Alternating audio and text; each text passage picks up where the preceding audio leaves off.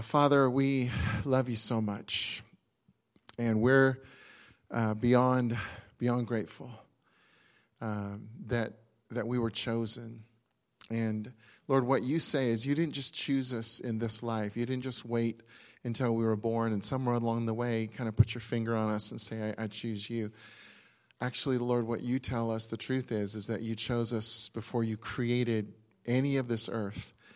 Um, that we were already a part of your heart. We were already a piece of your heart way back then. And that there was a time in which you said that we would, um, that you had in mind for us to be born on the earth. Thank you, God, that there's no person here, here today, or those even listening later on podcast, no one who is a mistake.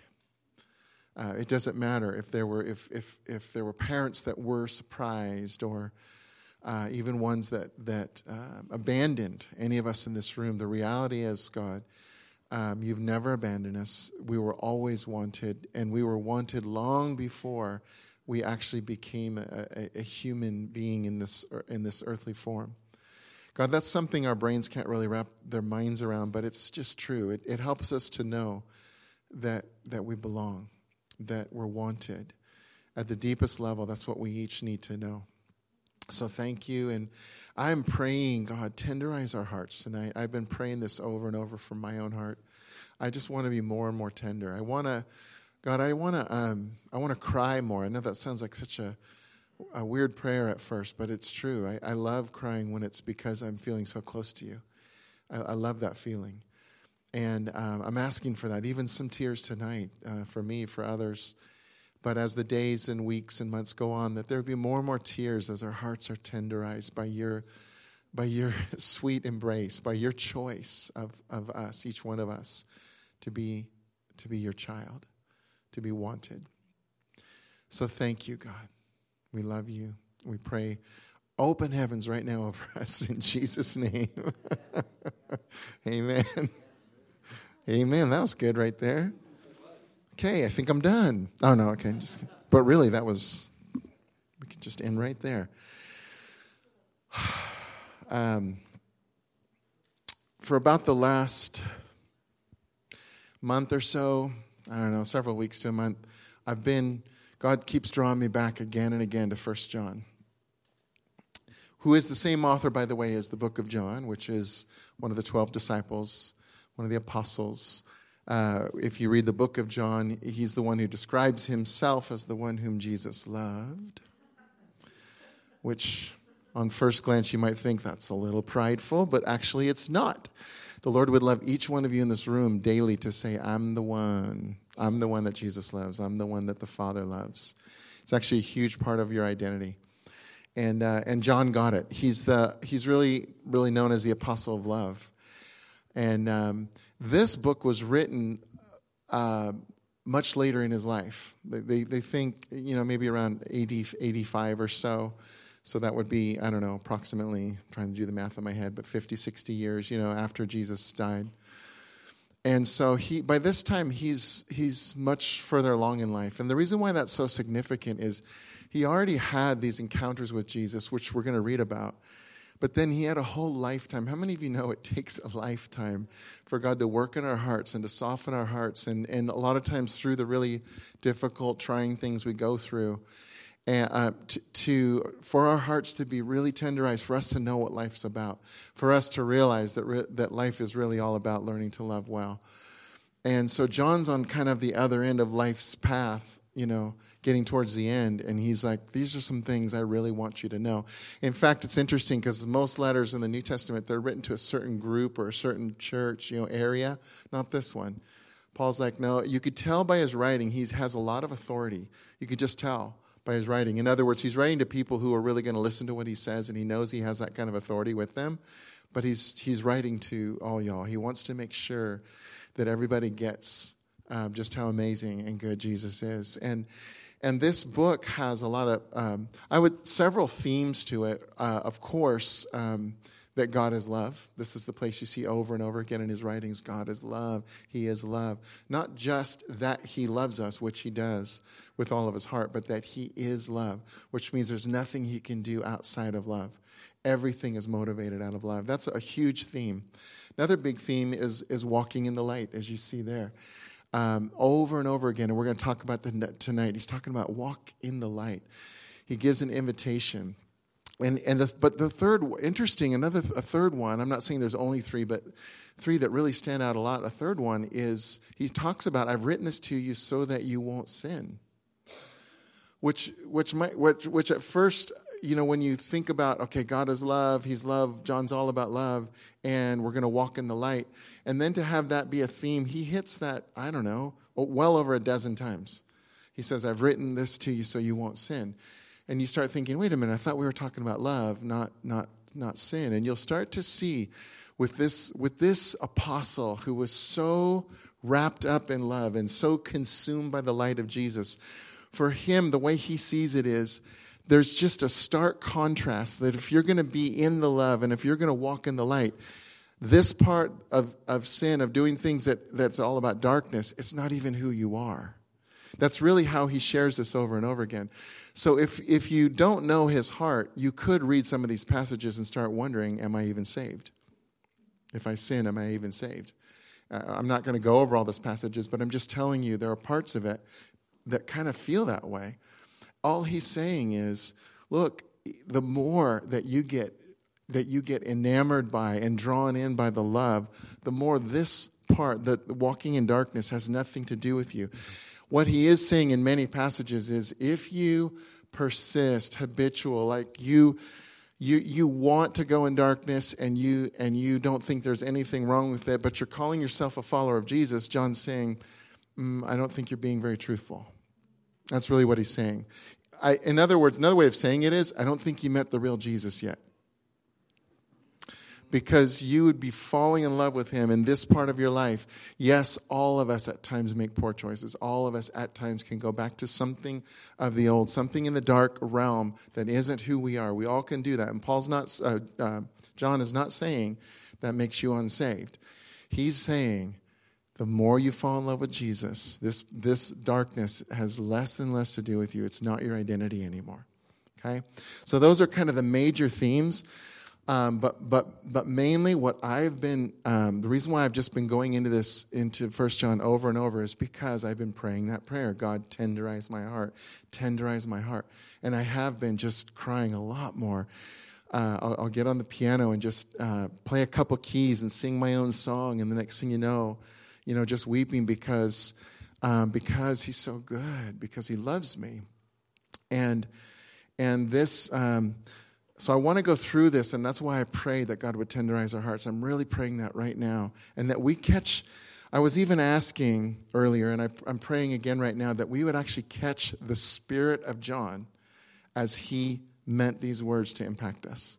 Like just inviting his that sweet spirit of who he was and still is in heaven. Just the words, the way he meant them to come and penetrate our hearts. So here we go, right from the beginning. And this, this is the picture um, of Jesus that uh, Chuck used it last week. It's uh, from Akiane, if you, don't, if you don't know where this picture comes from, uh, a, a, girl who's been taken to heaven many times, like in the spirit, and she's talked with Jesus and had all kinds of conversations with him. And she's an amazing artist. And so this was her drawing of, of the man that she met. And, but this is back to John, John uh, 1 1, and this is in the Passion Translation try to understand, as I said, here's John at the end of his life, and he's trying to convince all of you of how good this really is, how good this man really is. He says, We saw him with our very own eyes. We gazed on him and we heard him speak. Our hands actually touched him. The one who was from the beginning, the living expression of God, or many of your scriptures will say the word, the logos the very expression of God. We touched him. That word for touch, it this is fascinating. It comes, there's it's a verb, obviously, but it's a sensory verb. This doesn't make sense in our English, but it, it, it makes sense in the Greek. But it means to pluck the strings of an instrument. It also can be translated to feel. So it's like John was saying, we, we were plucking the strings of his heart, and we were, we were feeling what was motivating him. these words, uh, all the commentators will tell you, especially these first, this first chapter. I mean, each word, each sentence and each word is power packed. Like he chose really specific words at the end of his life to paint this picture. He's like, this is a man you, you really want to know. And then he goes on, this is verse 2. This life giver was made visible, and we have seen him. We testify to this truth. The eternal life giver lived face to face with the Father and has now dawned upon us. Now, I, I was at a meeting recently with Baxter Kruger. I heard him un, um, undo this whole passage, you know, in a wonderful way. Just, just show us all the, the Greek prefixes and roots and everything. And that, that word, it, it's a little prefix that, that literally means towards each other. Like, it, it just was, it wasn't just that Jesus and God were together forever, that they knew each other forever or with each other. It's that they were face to face. They were actually towards each other.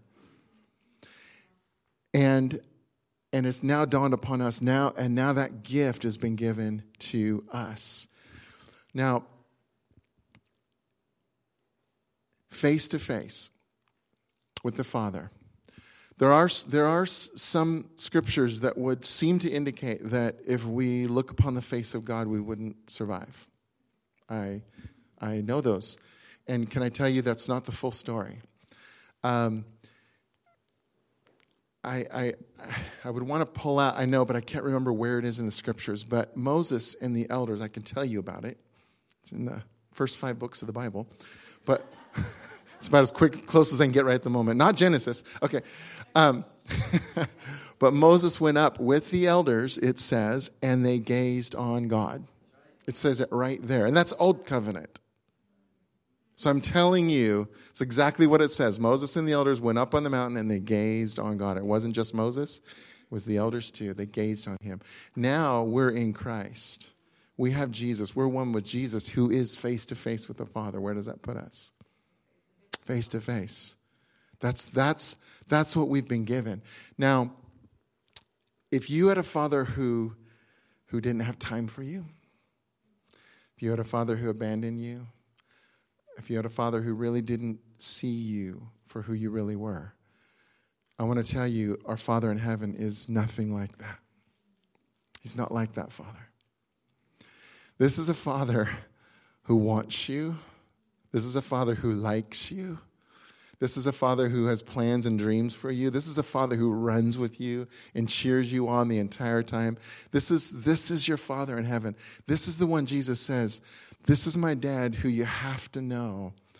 And, and, uh, I'm, and he's the one that invites us into this face to face intimacy with God. Now, I want to I'm going to uh, read something to you. Um, this is actually something I wrote earlier today, but I wanted to read it to you only because because I actually want to make sure I get it right because I something just gripped me today, and it's this: Jesus didn't die on the cross primarily to save you from your sins. I'm just going to let that. Some of you are going, okay, do I need to like step out of the church now? Is this one of those heretical churches? No, no. He absolutely died to save you from your sins. I, I agree with that statement, but I'm saying that's not the primary reason he died for you. That was necessary to be sure, but it was necessary for a greater purpose. Jesus died on the cross so that you could have face to face intimacy with your heavenly Father in the same way that he does. That's why he died on the cross for you. It was absolutely necessary that, that the problem of, of sin, the problem of darkness in a God, as we're going to see in a moment, who has no darkness at all, had to happen. But I'm telling you the why. I'm telling you the why. Because so often when we make it all about sin, even when we agree, Jesus died for me, I'm forgiven, but we make it all about that that's the main goal, we're still checking ourselves out all the time, wondering, have I sinned too much? Am I doing good enough? We've, we've, we've, we've exchanged, you know, something we've, we've, we've lost the best thing, which is, which is Jesus did that to give us intimacy all the time with a father who says, You get to run, you get to run into, into my arms all the time. And you know what? Um, this is a different way of saying that. Anything less than that, anything, I'm going to say it this way anything less than face to face intimacy with the Father is a downgrade from what Jesus paid for for you to have. And if you're thinking, you know, darn it, I don't feel like I have that, what's wrong with me? Don't go there. don't go there. That's still the enemy talking. It, it's, it's simpler than you know. Um, that's, that's one of the reasons we miss it because, as Susan just said earlier, we make it about our soul. We try to figure it out. If only I, you know, if I just memorize these verses, if I just read that book, if I just, if I just, if I just, then I'll get it. As opposed to saying, wait a minute, and this comes as a gift from the Holy Spirit. Any of those aha moments is a gift from the Holy Spirit who says to you, There is nothing you have to do except agree. My daddy loves me, he wants face to face connection with me. Um, and so, but, but since most of us in this room have not yet laid our eyes on the Father, we say, well, what does that look like? Well, that's why, that's why God came as a person to give us a face to say, This is the Father through Jesus is saying, This is how kind I really am. This is how tender I really am. This is how loving I really am. And so face to face means we're not hiding. Remember, I heard this just a few weeks ago, and I think at the conference, a family conference. But anyway, we're not hiding, which is Adam and Eve when, when, when Adam sinned, and then God says, Where are you? It's not that God didn't know where Adam was, it's that they had a face to face relationship, and suddenly Adam's hiding. Who is it that's seeking him out? Papa. Adam, where are you? Why'd you go away? We had something really special. What happened? Why do you feel like you need to hide? What happened? And so Jesus broke the shame of sin so that we don't have to run away in the garden anymore, ever. Now. Not someday in heaven, now. But what's the secret? The secret is you come with an open heart and you just, if all Adam had to do was say, Papa, I made a mistake, wouldn't that be interesting? I wonder what would have happened. I don't know. But I'm saying that's all he needed to do. And that's the same with us.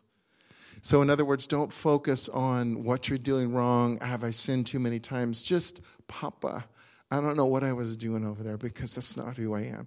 Would you take a look at my heart? Help me see what I can't see. That's face to face. That means you're not running.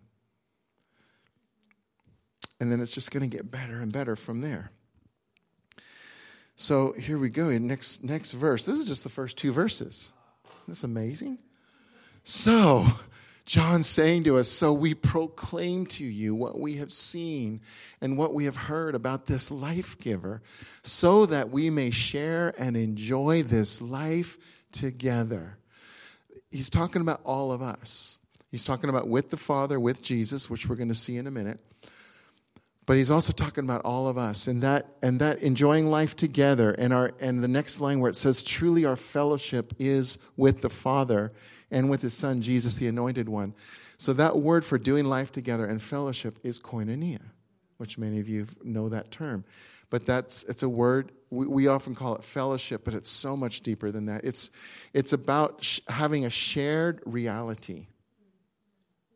It's about doing life together with a shared reality. Only it's Papa's reality. It's the one that's in the light not the one that's in the darkness. Because the darkness keeps creating all kinds of havoc and problems. And the darkness, you know, it isn't just, you know, super horrific things, murder and other things that we might think are on that scale, whatever that would look like to each one of us. But it's also just things like, like um, offense. It's things like unforgiveness and bitterness. It's, it, I, you know, I'm going to cut off. I won't work it out. That's, that's still wandering over here in the dark realm. And the Lord says, Wouldn't you rather? Wouldn't you rather walk in the light? Because if you will, you get to share and enjoy this life together. For truly our fellowship is with the Father. He starts with the Father. So John is all about telling you about Jesus in this book, mostly. Mostly it's about telling you about, about Jesus, but, but make no mistake, he's, he's leading you to the Father. Because that's what Jesus was always doing. Remember? Jesus was always leading us to the Father. I'm the way to the Father No one comes to the Father except through me. But he also knew people needed to see and feel and taste and touch. And what does Papa look like? Well, he looks like me. He looks a little bit like me, but he's the one you want to go to. And believe it or not, Christians means little Christ ones. Did you know that? Christ in you, the hope of glory. I'm not stretching anything here. This is all scripture. For many people for, who don't know the Lord, you're, you're the first view of Him they're going to see. And you might be thinking, oh, I'm not up for that task. Somebody else. Who's next in line? Anybody? Uh, no, He picked you. And, and so, how, well, then, how do you reflect Him? Gaze at Him more, step into the light more. How do you do that? Well, we did it tonight. One of the ways is worship. You know, most of you, a couple things happen in worship. You, as you're talking, singing, declaring truth to Him, something changes inside of you. You know, any of the things that you felt a little hopeless or discouraged, they start to leave. But also, I'll tell you what else happens in worship if you're anything like me, and that is anything in your heart that's not quite right. It almost seems like He starts working on those things, and you're like, ah, what a bummer. Not now. I'm trying to worship right? But he does it like, yeah, you know that thing you have with so and so you need to work out? Yeah. He'll start doing that in the middle of worship. Like he's, you know, he's kind of interrupting. Lord, I'm trying to worship you. Stop interrupting me. He's like, yeah, but I'm bringing you into the light. You're, you're drawing into the light. And when you get drawn into the light, as worship will do, guess what starts showing up? Anything that's not light.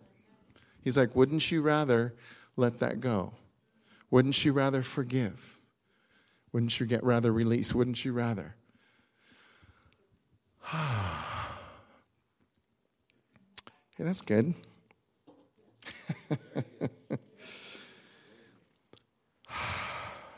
so, koinonia, a shared reality, but it's his, his reality. And it goes on. Here we go, verse 4 and 5.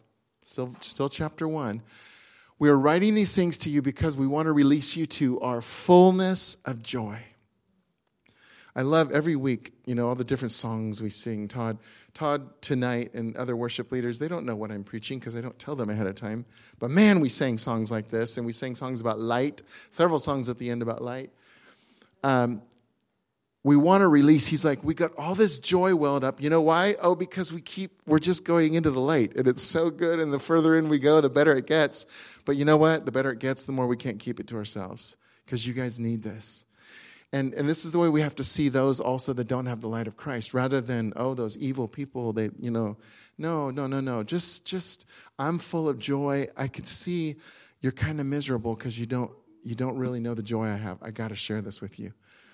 This is the life giving message we heard from him, that we heard him share, and it's still ringing in our ears. Remember the plucking the strings? It's still ringing in our ears. We now repeat his words to you God is pure light. You will never find even a trace of darkness in him. They're saying, John's saying in this, in this uh, passage that Jesus said these words, even though we don't read them in the Gospels. Don't let that trouble you. Remember the last, I think it was the last sentence in the book of John where he says, if we wrote everything about Jesus, it would be, you know, the volumes would take up however much space.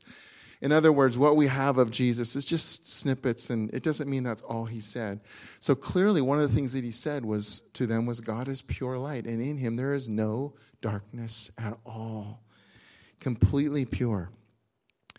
Um, this, diamonds, most of you, I'm sure, know this, but you, there's a lot of different reasons for how much you pay for a diamond. Um, I'm talking about real diamonds also, right? But uh, size is one, how many carats for sure. Uh, the cut of the diamond, that kind of thing. But one of the things you pay the most for is how pure is it? How pure is this diamond? And the ones that are there's I don't I don't I you know I just looked this up. I'm not like a diamond expert by any means, but I learned that there's a whole lot of grades of diamonds. You know, I saw about five of them or so. You know, and then the, and then you get up to flawless. And flawless is where the price goes through the roof. So much so that most stores won't even carry flawless diamonds because the niche is so small of those who would actually pay that kind of money for a diamond that's, that's uh, so pure. it's, it's not worth it to them to take the risk. But I'm telling you, this is the pureness. This is the pureness of God. And, he, and it's displayed in creation. Here's another one um, Lake Tahoe. Ever been there? One of our favorite places to go. Did you know it is 99.994% pure? It's one of the reasons why it, it, is, it is pristine, it is crystal clear. There are so many other fun, amazing facts about this lake, which I won't tell you about because that'd take me another 15 minutes. But, um, but one of the things it is is pure. It is pure. And, and uh, when we go there, it's so inviting. Like, I love walking into a pure lake. However, I grew up, my, my grandparents lived in Pleasant Lake, Michigan. And let me tell you, that lake wasn't very pleasant. It was, it was actually a much, it was small, but it was one of those where when you put your foot in, you know, the mud squished through and then green stuff kind of like this. And you're like, do I really want to go in that water? I really don't.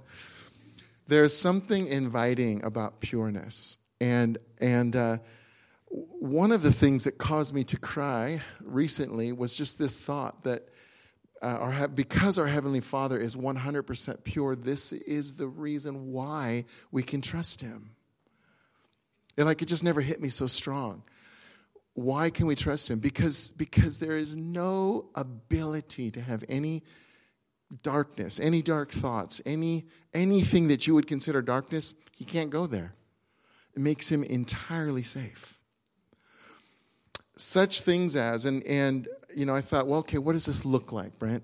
Well, things like um, he cannot and will not. I say this, I say he cannot because he's light, he has no darkness, so therefore he can't do these things, but therefore he also will not do these things. He won't cut you off, he won't think poorly of you. These are things he cannot and will not do. He won't blame you, he won't shame you, he won't lie about you. I use some of these, I think there's one more, maybe not. No, yeah, he won't hate you. Um, I used some of these because I thought, okay, how do I make this more real to you? Like, what does this look like that he has no darkness? Why, why you can trust him? But also because anybody in this room, you've experienced this kind of pain. People have done these things to you. And therefore, we, we kind of translate over to God and say, well, maybe he's got the capacity to do this too. But he doesn't. He doesn't have the capacity to do these things. He cannot. He is love. He cannot. So, what, what does he do? Well, let's see. Papa God, he chose you to be his own child. He wants to be with you. He calls you royalty. Nabil hit on this several weeks ago because he comes from Jordan where royalty is a real thing and they understand royalty. I, I want to share a story with you here.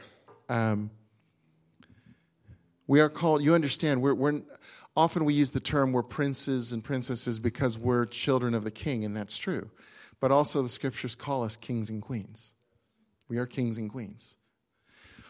Um, even if you're not sure what to do with it, that doesn't change the fact that that's what you're called. That's what the Lord calls you. So, um, several, many years back, a few of you were even in the room with me. We had a leadership team meeting. And um, we were in the middle of worship, and, and suddenly I kind of turned away from the group, and suddenly I just got, I got pulled into this place. Um, uh, pulled into heaven is where I was pulled into, and I saw, I saw Jesus.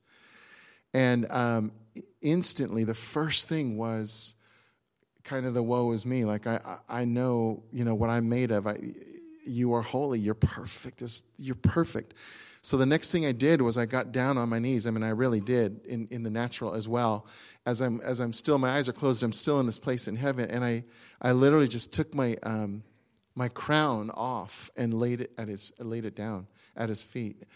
And the next thing that happened was it was just uh, life changing. It was astounding and life changing. Jesus walked over, and he picked up the crown and he put it back on my head and the next thing he did is he took me, he said, he said, stand with me. And as, as he pulled me up, he said to me, I want you to see, as I'm pulling you up now, you, you're going to start seeing things in a whole different realm of love. And see, so you being broken and still making mistakes, still sometimes choosing darkness, doesn't disqualify you from who Jesus says you are. It doesn't. It's actually the thing that qualifies you to walk up to anybody and tell them the good news. Because we all know, we all have that same feeling of who am I? You know, at some point when he really when he really approaches us and we see him face to face, there's that thing in us that says, Who am I? He says, and he says to us, You're who I say you are. You are who I say you are. You are kings and queens in my kingdom. Only it's not a kingdom that's going to be advanced by force or hatred or war. It's a kingdom that's going to be advanced by love and by showing honor. He empowers you and he trusts you. That was years ago. That one just blew me away. He trusts me. Like, I don't trust me, you know? I know there's other people that don't trust me for certain things. He, you know what I'm saying? We all know what we're made of. We're like, what? And, and again, these, this is all scriptural. I could show you scriptures on all these, but I'm saying he actually trusts you. Now, I, he's kind of sneaky, so he trusts you because he already knows he put himself inside of you. he's got a very vested interest in your outcome. he says, let me, let me, yeah, it's not all on you. If it was, that might be a different story, but, but I know where I'm taking you. So I trust you to represent me well. Do you remember the, the prodigal son and the, the robe and the, the ring, right, and the sandals? That was all about being sons and daughters of righteousness, holiness. But the ring, especially, that was about authority. He's like, I give you authority to represent me on the earth. That ring has his stamp on it, and it's on your finger.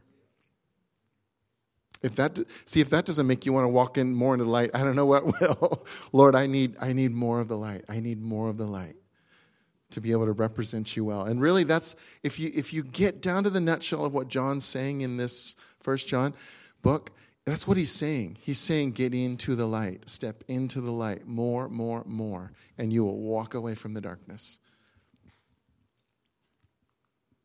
He loves you every moment of every day.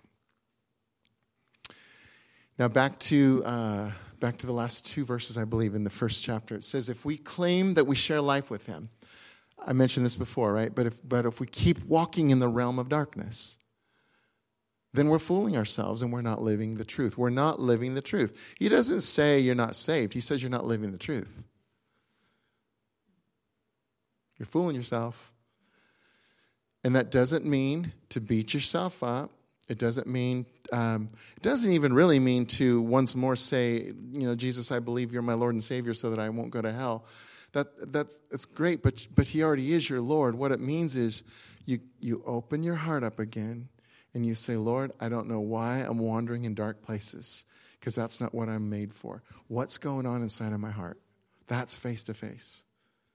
Do you see the difference? Religion tells you, you know, come over here, beat yourself, tell yourself how horrible you are, and maybe maybe God will, you know, maybe he'll he'll have some mercy on you. That's religion. God already has given you mercy. He says, But if we keep living in the pure light that surrounds him, we share unbroken fellowship with one another, and the blood of Jesus, his son, continually cleanses us from all sin. So someone here might say, well, see, it says right there, we can, we can break our fellowship. Yes, we can, but not because he has gone anywhere. He has not gone anywhere. If you choose to walk in darkness, he does not suddenly run away from you. Remember, Adam, where are you? He comes after you all the time. So why is the fellowship broken? Because you're not you're actually not operating in his realm anymore. You're not sharing his reality. You're going back to a false reality that's not you anymore, and it's why you feel things like shame. But I'm telling you, the Father is not shaming you. The Father is saying, Come here, come into the light, let me tell you who you are. And the more we open our heart, and He's going to, I, I've, I, I know this is true. Um, trying to think of where I first heard it, but it doesn't matter. Every one of us in this room, we only know what the Lord shows us. We don't know what we don't know about ourselves and about other people. We only know what the Lord shows us. And I'm telling you that because as you open up your heart more and as He tells you, shows you more, your response is important. Like before you knew that, you might not even know why am I doing things that I don't know. And God says, Yeah, but let me show you what's going on. Let me show you that it actually goes back to maybe ways that you were abused, or maybe, you know, there's all kinds of things it could go back to. Once He starts showing you those things, that's not in order for you to fix yourself. That's in order for you to say, Thank you, Papa, for showing me. I give you my heart. Would you heal that place? And show me if there's anything you want me to do in the process. Do I need to forgive someone? Do I need to release something? See, that's the way the kingdom works. It's not about you cleaning yourself up because you can't. But as he shows you something, now, now in order for you to experience, and this is what he does, he gets us, he t- we get to taste more and more of intimacy so that when we don't have it, suddenly we're not okay with that anymore. When we're far from God and we're not tasting much intimacy, we, we can get kind of mired in all kinds of stuff. But the more we taste and, and enjoy the intimacy, the more we want it. And see, that's his, that's his pull, and he, he's doing it on purpose. So that, so that we barely you know, ever go to, the, to, to things that are dark before we run back to Papa. It's just the way, the, it's the way it works. It's the way of the kingdom. Now, now I'm going to jump two chapters ahead. I only have a couple more verses to go because really I want us to, um, to soak in this. We're going to take communion together in just, just a few minutes. So this is now, he jumping ahead two chapters. John says, Look with wonder at the depth of the Father's marvelous love that he has lavished on us. He has called us and made us his very own beloved children. The reason the world doesn't recognize who we are is that they didn't recognize him. Beloved, we are God's children when? Right now. However, it is not yet apparent what we will become. But we do know that when it is finally made visible, or some of your scriptures will say when Christ is finally made visible, we will be just like him, for we will see him as he truly is.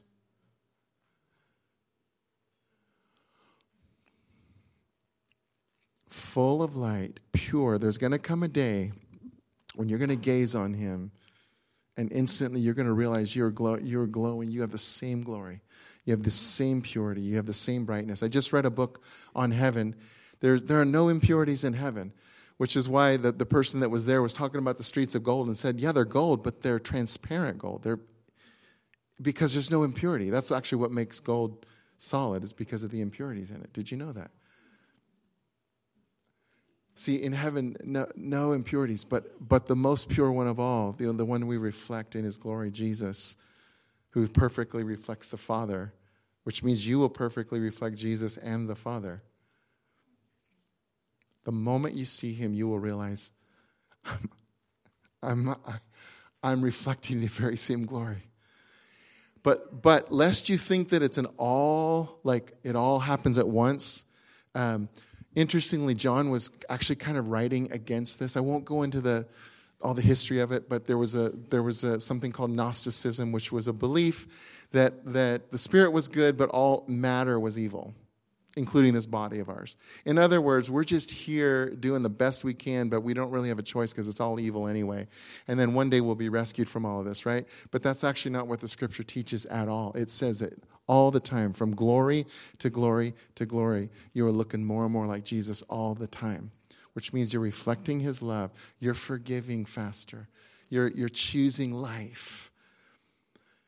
You're choosing to be good to yourself the way he says to. You're choosing to love yourself the way he loves you by your choices. And you're doing that all the time. So it's not like you're going from being this just horrible person to all of a sudden filled with glory. No, actually, do, do, do, do, do, do, do. That's where it's going. That's where this is heading. and the very next passage everyone who sets their hope on Jesus purifies themselves just as he is pure. This is the scripture that just gripped me. I mean, just gripped me. I would read this one verse and just, and just start crying and I didn't even know why. Has that ever happened to you? I don't even know why I'm crying. It's just this verse is doing something to me. And it was never this verse before. Like I've I've read, you know, First John and First John 3 1, where we're the Father's children. But all of a sudden it was this verse that was just wrecking me. I'm like, what is going on? And he, he, that was when he started talking to me about everything I've been telling you, which is the more you look at me and see my purity, it filters, it filters right in. This, let me tell you what this verse is not saying. It's not saying, Jesus, I want to be like you, so I'm going to purify myself. I'm going to do everything I can do to make myself pure. Well, that does not work. This is saying everyone who sets their hope on the, hope of glory inside of you, Jesus, the more you set your sights and your hope on what He is doing in you, that is the very thing that is purifying you. It's Him who's purifying you. Which means the more you gaze at Him, the more you're not okay with the things that are destructive addictions, hatred. Um, you know, we could go on, offense, uh, uh, tearing each other down. It's just not okay the more you gaze at Him.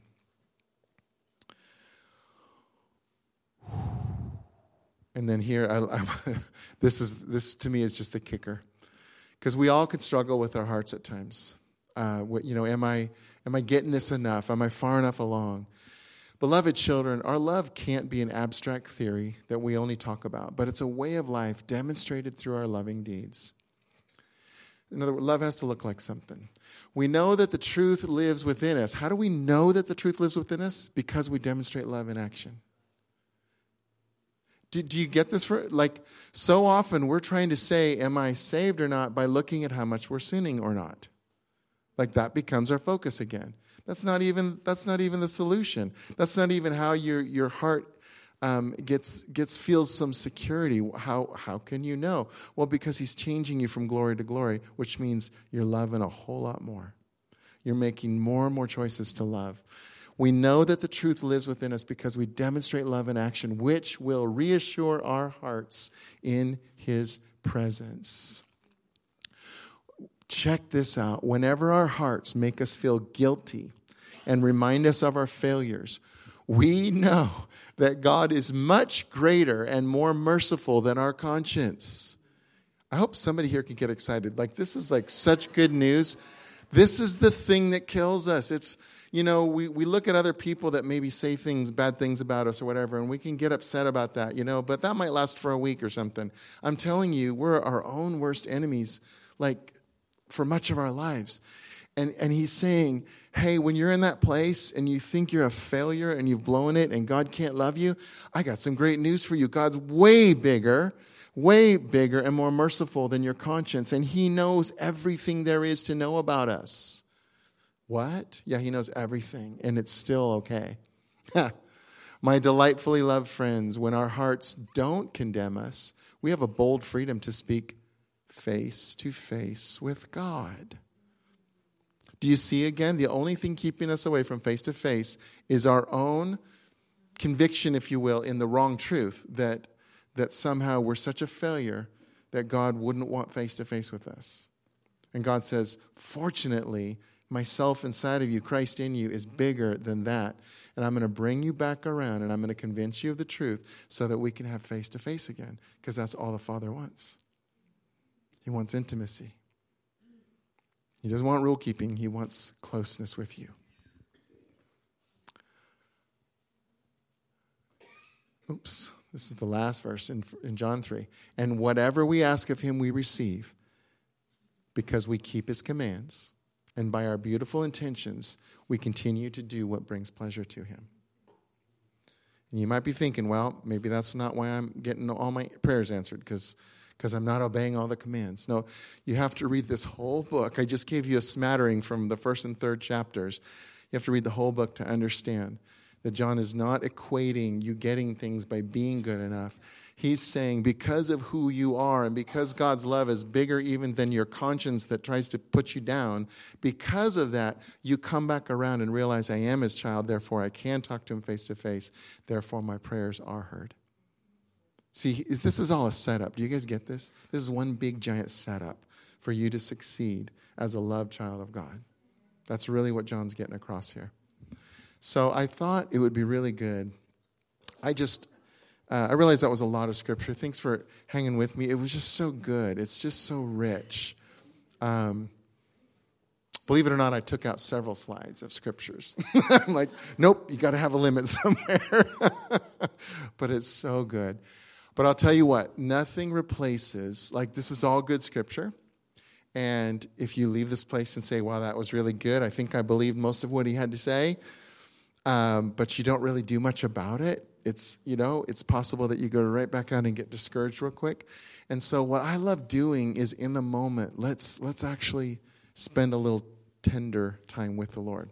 So check out this uh, 1 Peter 1, 18 and 19. This is, this is talking about your, the price paid for you. You were not liberated Liberated means freed. You, and again, not just freed from sin, but freed from the, the ancestors' way of life that in the Old Testament, the Old Covenant, was all about keeping rules. He says, You're freed from all that. Not by anything perishable like silver or gold from the empty lifestyle you inherited, but uh, instead, you were liberated by the precious blood of Christ, like that of a faultless, spotless lamb. There it is. There's that pure, spotless one that we get to gaze on. Um, I would, uh, if I could have the the uh, those who are doing the ushering to to hand out the the bread first. We're going to um, we're going to take it together. So we're going to pass the bread out first. Just take take a piece. If you, by the way, we, we just want to be sensitive to those that are gluten free, and we speak total healing to your body in Jesus' name. And uh, so the crackers that you see in there are gluten free if you'd rather take a cracker instead of a piece of bread. But go ahead and, uh, Todd, you could start playing anytime you're ready.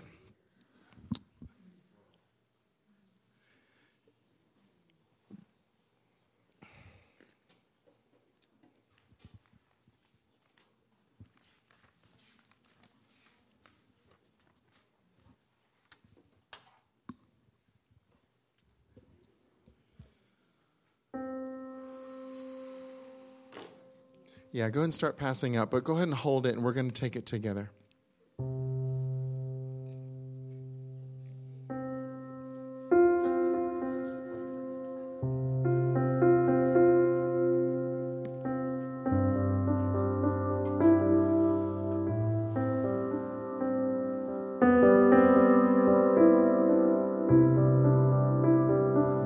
Jesus. Jesus, even now, as, as we are taking um, this bread that represents for us your body, your flesh that was torn, your sacrifice, your willingness to say to the Father, Yes, Father. Yes, Father. See, this is the light, Jesus. You were in the light. When you were on the cross, you were in the light and your willingness to say yes to the Father is one of the things we see in you that is the light. It's one of the reasons we're so attracted to saying yes to our Father because we've seen you, we've watched you, Jesus. And I don't, just right now, the Lord's showing me there, there are some of you, as we're before we take this, that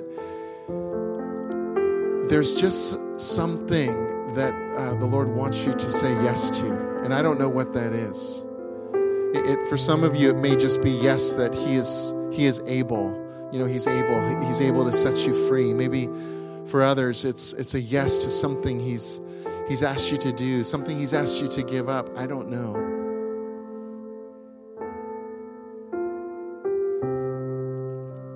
But the very strength of Jesus, the very light of Jesus, the very glory of Jesus that lives inside of you gives you the ability to say yes to your Father, to go in deeper and deeper.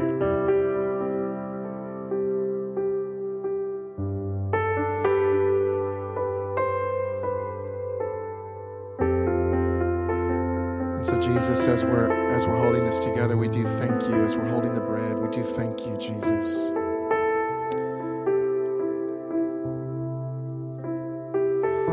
We thank you for your sacrifice. Thank you, Jesus, that you didn't die. You didn't die for us only just for our sins to, to uh, be paid for, which you did. You did that, Jesus. But you didn't die just to take something away, you died to give us something. You died to give us intimacy with our Father. And so, as we're taking this bread now together, we say, Yes, yes, Father, yes.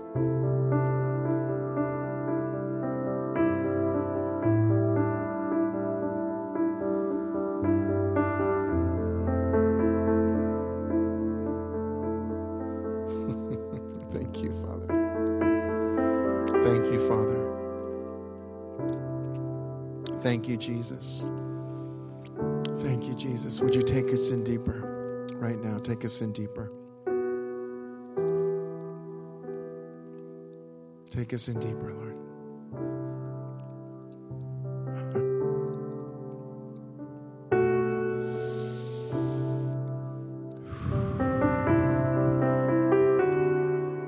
Lord, we want the light.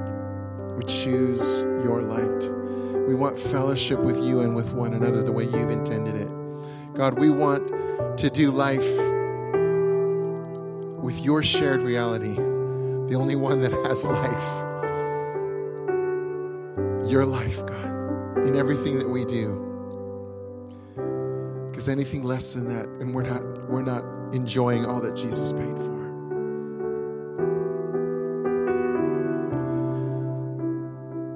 So let's go ahead and pass the, juice out, the cups. And as these are being passed again, just hold them. But still try to stay in a place of, uh, just a place of tenderness, of your heart being tender before the Lord.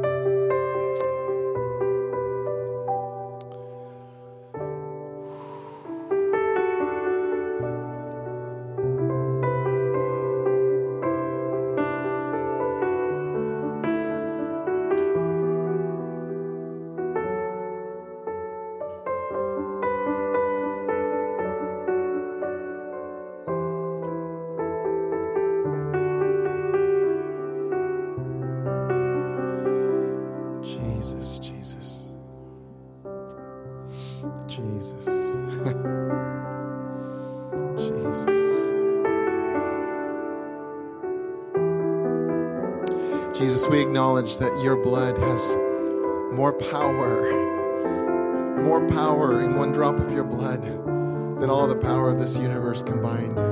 Jesus, there's nothing that your blood could not pay for in full. And you purchased us.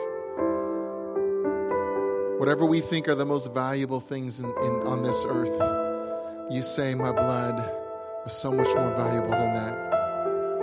That's the price I paid for you. That is your value. This is what you are worth to me. You're worth my life. You're worth everything to me.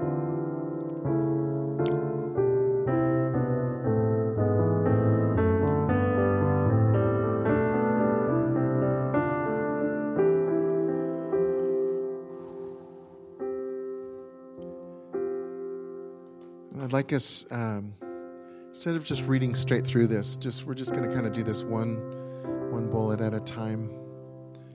Oh, I have one.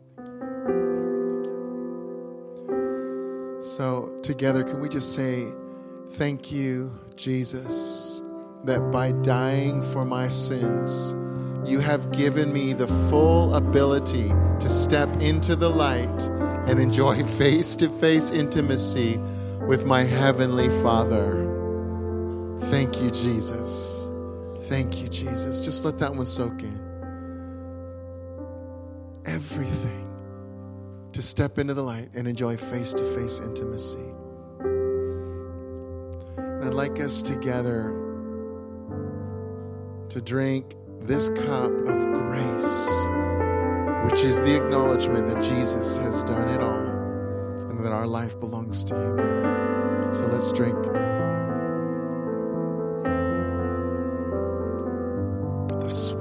Of the Lord, the sweetness of Jesus, the sweetness of Jesus, the sweetness of Jesus, who is transforming you, transforming each one of us into His very likeness.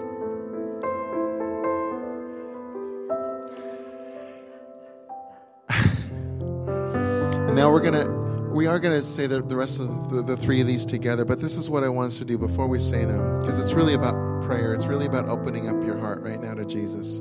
He's got us all tenderized, and so I want I want I want just for us to give him permission and access to our hearts. And we're going to take some time. Todd's going to sing over us for a few minutes. And any of these that really hit you, any of these, you can pray into them.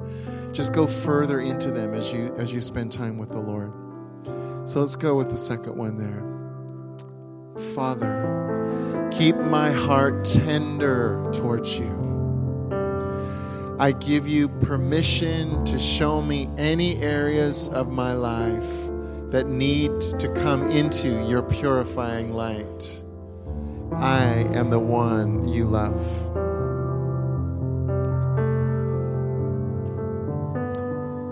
So have conversations with him face to face right now.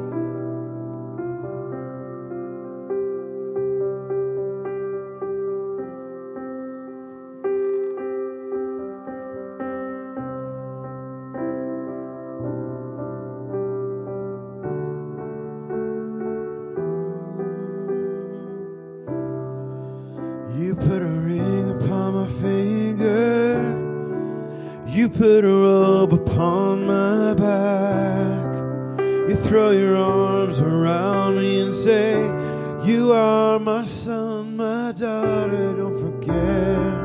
You put a ring upon my finger. You put a robe upon my back. You throw your arms around me and say, You are my son, my daughter, don't forget. You put a ring finger. You put a robe upon my back. You throw your arms around me and say, You are mine, and I am the light in you. Oh, I am the light in you. I am the way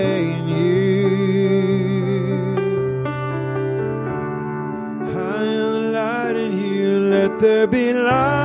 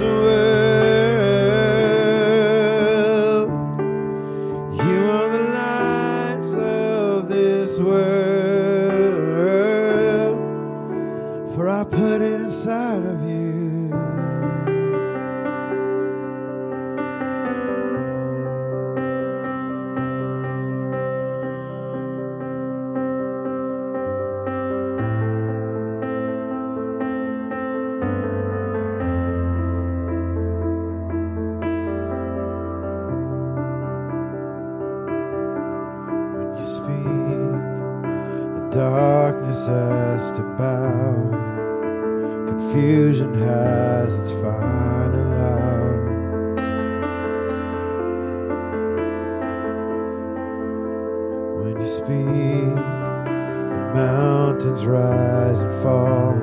It tears down every wall around me. When you speak, breathe upon the dust. You come alive in us.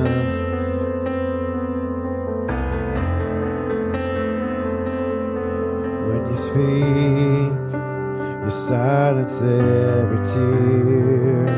You feel your spirit here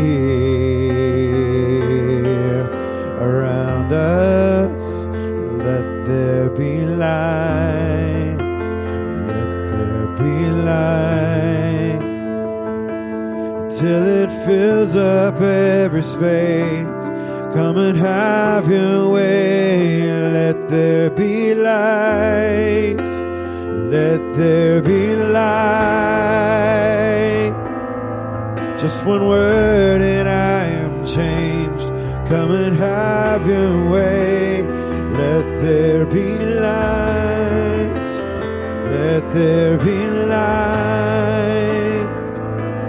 till it fills up every space. Come and have your way. Let there be light. Let there be light. Just one word and I am changed. Come and have your way.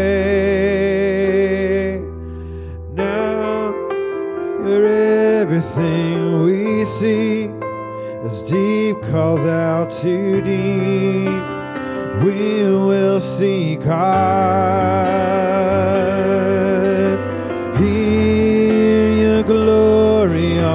Display.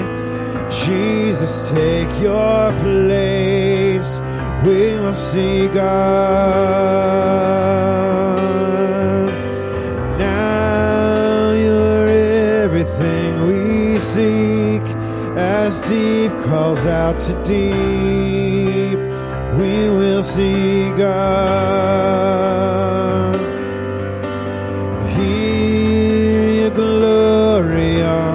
Display. Jesus, take your place. We will see God. Let there be light. Let there be light until it fills up every space. Come and have your way. Let there be light. Let there be light. Just one word and I am changed.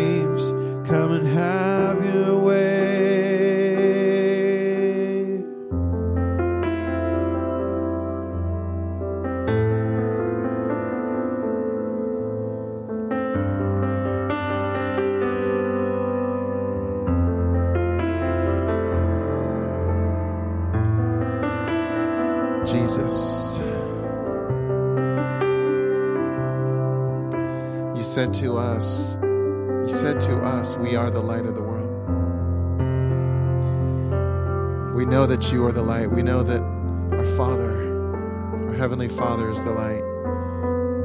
But you also said to us, you are the light of the world.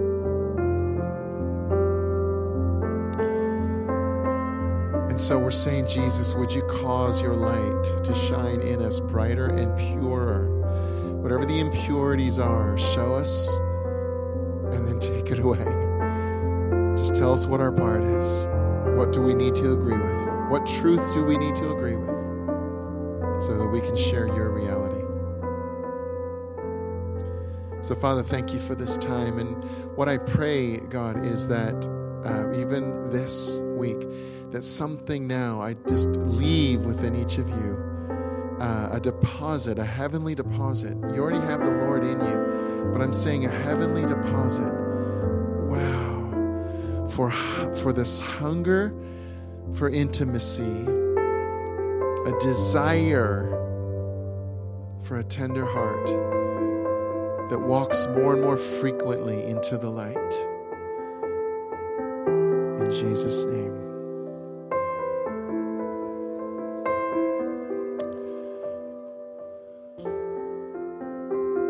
And good chiming as our children are coming back in. Um, did anybody, uh, just curious, did anybody right now just experience something um, that, that you just think would be really encouraging to share?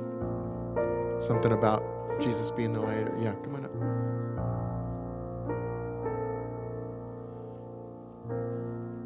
And then also, I want to uh, let our prayer teams know that I do I do want you up here tonight. We're gonna we're gonna keep praying for people because healing is breaking out.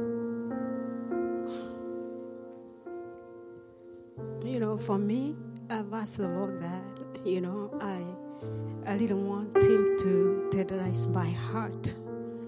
You know, I, I want to be humble and broken before the Lord. And one thing I desire so much, it is to see Papa. I- don't want to miss him for anything. Yeah, and may the Lord help me.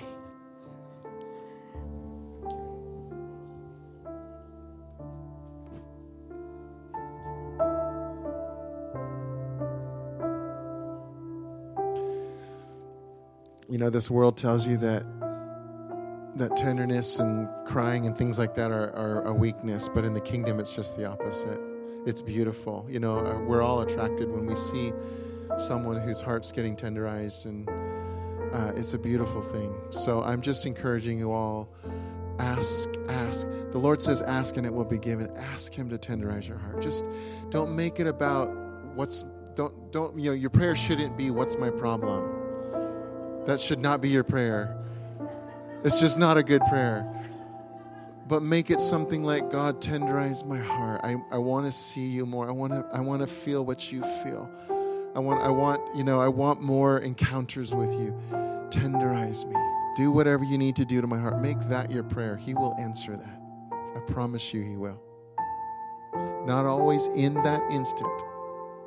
But it is answered then. It just doesn't always play out until days, weeks, months down the road. But I promise you, you ask it, He will do it. Because that's a prayer He wants for you. All right? So, could I have the prayer teams come on up? If there's, I don't see a lot of them here, but if you're here, any of you? There's one, there's two. I, will tell you why I would love. Uh, come on up, and if um, if there are any of our uh, you know leaders that that are here that want to pray for people tonight. I would love to have a few more up here, and and the reason um, we're last week, just last week alone, I put this in the email that I sent out. Uh, Matthew and Carice experienced, I, I believe, like it was six miracles last last week alone. Every person they prayed for was healed. Every single one. There was not one person that, one of them was carpal tunnel, completely gone. There were a couple people, someone with a, a, a ear, hearing aid, um, you know, nearly deaf in one ear, and they, they could whisper halfway across the room, and they could she could hear.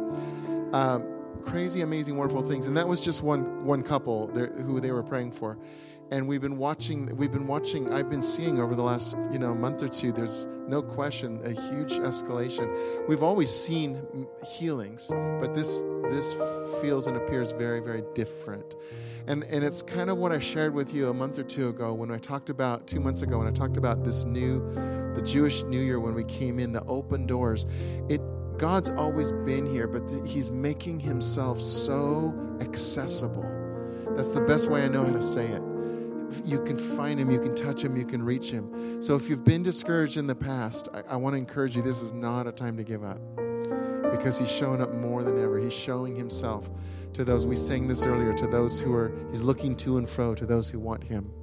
And you in this room, you're here because you want him. Why else would you be at a place like Blazing Fire? You want him, and he knows that, so keep going. Keep going, keep going, all right? So if you need prayer for anything, um, I had one other word. Do you guys have a word? Any word of knowledge, anything? Um, I did have one more word, and that is I don't know how many of you in this room are like, you know, 50 and above. I am. I'm one of those. And, um, but, I, but I was thinking about John, who wrote this, you know, when he was probably in his 80s, maybe even 90s. Uh, I'm saying that if you're thinking, well, I'm just kind of on, you know, in neutral and coasting it out, I got some news for you. He, he changes you're you're more like Jesus. If you're if you're in your 60s, 70s, 80s, especially if you've been walking with Jesus a long time, you're more like him than probably most of the people in the room. I'm telling you, he's prepared you for this hour. There are things he's going to have you do. Uh, you're, you're, you're, you're not retired from the kingdom. That, there's no such thing. No such thing. All right. So again, if you're if you're just feeling like you're coasting, I'm saying get ready. Get ready because he's been working your heart for a long time for such a time as this. All right. If you would like prayer, uh, please come forward. Otherwise, I bless you to enjoy each other here or to to go home. Have some great times with the Lord this week.